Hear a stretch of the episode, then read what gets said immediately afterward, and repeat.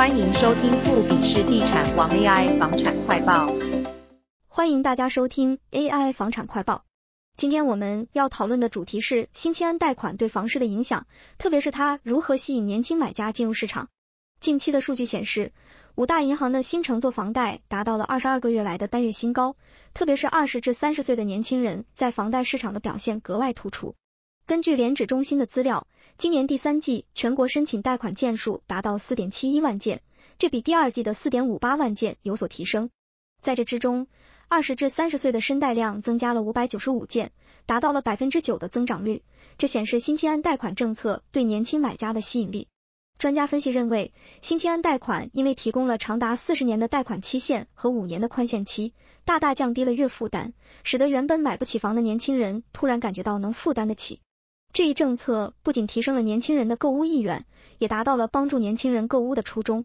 然而，值得注意的是，尽管年轻人的买气激增，但四十至六十岁的主力购屋族群却表现出观望的态度。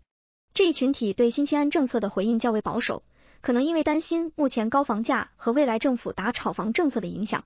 专家提醒，新青安贷款虽然降低了每月的负担，但购屋者不应忽视房价高企以及未来升息或房价下跌的风险。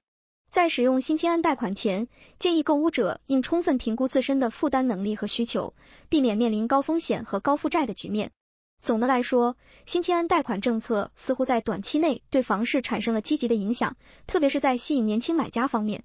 然而，市场的长期趋势仍需进一步观察，特别是考虑到主力购屋群体的观望态度。感谢大家收听今天的节目。如果您对房产市场感兴趣，请继续关注 AI 房产快报，我们将持续为您提供最新的市场分析和资讯。记得分享和订阅我们的节目，以便获取更多宝贵的房产资讯。下次节目见。